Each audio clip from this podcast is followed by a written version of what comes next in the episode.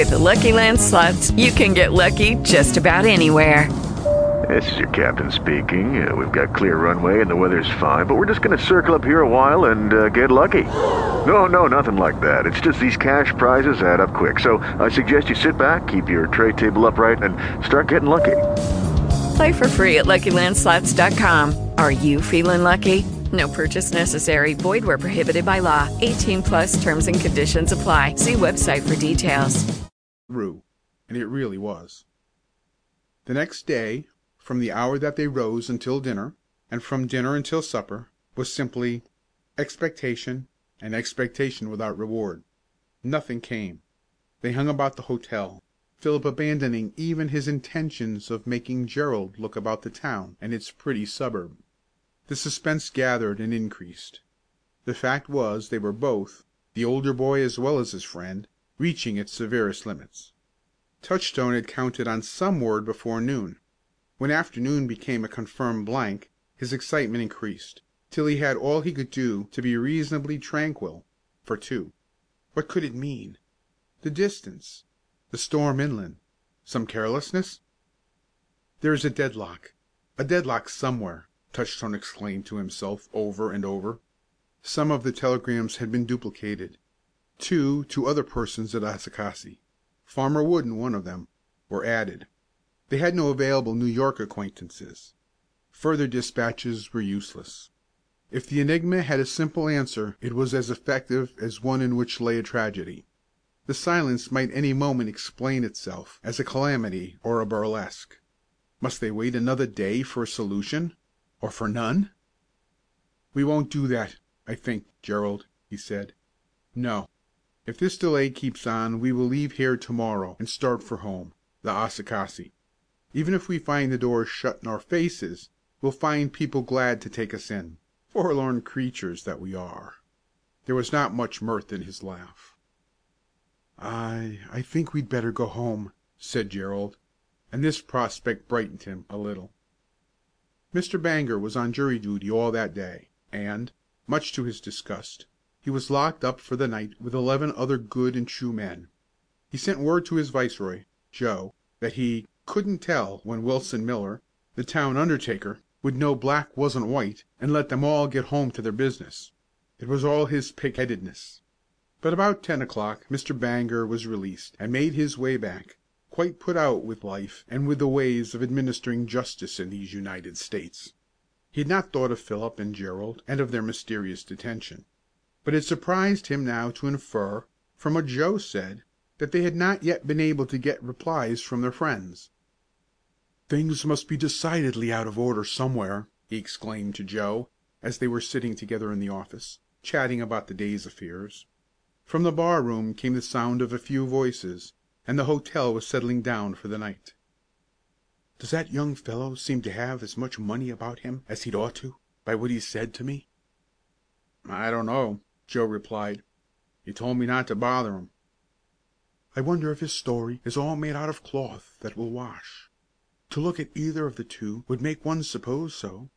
But I've been sold before now by people old and young."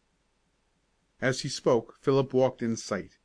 He had left the package in the office, and came downstairs for it. He looked pale and anxious. "Nothing turned up yet?" queried Mr. Bangor. "Odd. I should think you'd feel quite nonplussed." "I do," replied Philip, pausing. "It is rather curious. He did not wish to seem uncomfortable. I think we shall hear something to morrow. Good night, sir." And he went upstairs again, too weary and dejected to talk over his worry with any comparative stranger. Just as he closed his bedroom door, and as sounds from below were shut out, wheels came crackling up to the front piazza. Mr. Bangor walked to the door. Somebody was standing beside his vehicle. "In half an hour," he was saying. And rub 'em down well before you bring 'em back." Mr. Bangor recognized the voice. "Ah, Mr. Jennison!" he exclaimed, as that gentleman came up the steps leisurely. "Where do you hail from at this time of the evening?" "When most decent people are going to sleep, ourselves the bright exceptions," Mr. Winthrop Jennison returned. "When most decent people are thinking about going to sleep," the landlord answered humorously. "Well," returned Mr. Jennison, looking back solicitously after the horse, "I've been near Moses Farm for several days. I found I must drive over here to night on some business. So on I came, Mr. Bangor." "You'll stop here, sir, till morning? I thought I heard you say " "Unfortunately, I can only rest here half an hour, as you might have heard. I've promised to to give a friend of mine on the point some important papers before to morrow. He's expecting me. My horse is so blown that I find I must get there a little later than I like." "The Point Road that's six miles at least, and you've driven twelve since you started, and in a hurry, too." "I know it. But it's a special matter. I must get to that house some time this evening. My friend will sit up for me. Can you give me a good cigar, Mr. Bangor? Sorry I can't stop." Joe bustled off to the barroom to fetch a box. Mr. Jennison glanced at the hotel register with an air of indifference. "Are those young fellows that were on the steamer the two that were thought drowned still with you? I read about the thing a while ago in the paper." "Yes. I disguised the names on the register there to oblige them. Mr. Philip and brother. Odd circumstance. They haven't heard from their folks yet. Queerer still." "They haven't?" asked Mr. Jennison. He twisted his mustache and pored over the book. Suddenly he looked up as Joe brought the cigars for his selection, and said, "Mr. Philip and brother. I think I have some recollection about that name. I wonder if " He stopped, and cut and lighted the cigar deliberately. "By the by, one of them, the elder, inquired after you and your friend Mr. Belmont. I forgot it, I declare." "Inquired after me? After that Mr. Belmont who happened to be with me? I hardly know Belmont. That's singular. But they may have heard my name. Describe them to me, if you please, Mr. Bangor." Whatever in this dialogue was acting would have done credit to any player on the boards. The tones of voice, the looks, gestures, were alike highly artistic. Mr. Bangor described.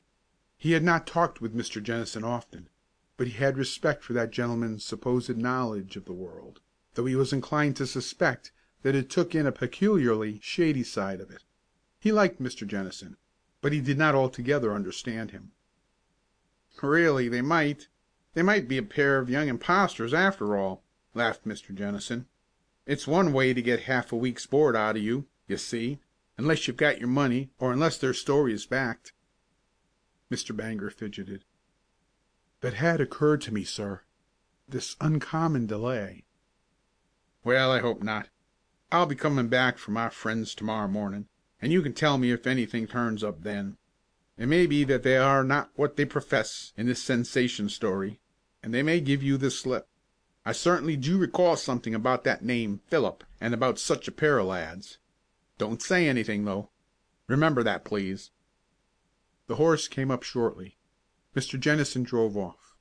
Perhaps it is well to say whither. He did not go forward, to reward the patience of any wary householder waiting for important papers.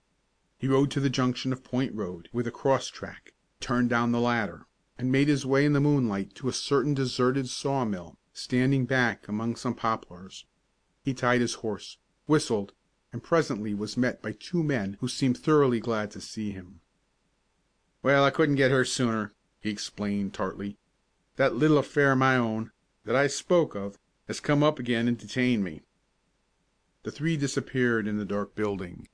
They talked there almost until the red and yellow dawn began to shimmer between the poplar tops. End of chapter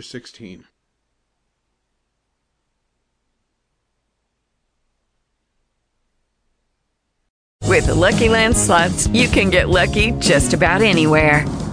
This is your captain speaking. Uh, we've got clear runway and the weather's fine, but we're just going to circle up here a while and uh, get lucky. No, no, nothing like that. It's just these cash prizes add up quick. So I suggest you sit back, keep your tray table upright, and start getting lucky. Play for free at LuckyLandSlots.com. Are you feeling lucky? No purchase necessary. Void where prohibited by law. 18 plus terms and conditions apply. See website for details.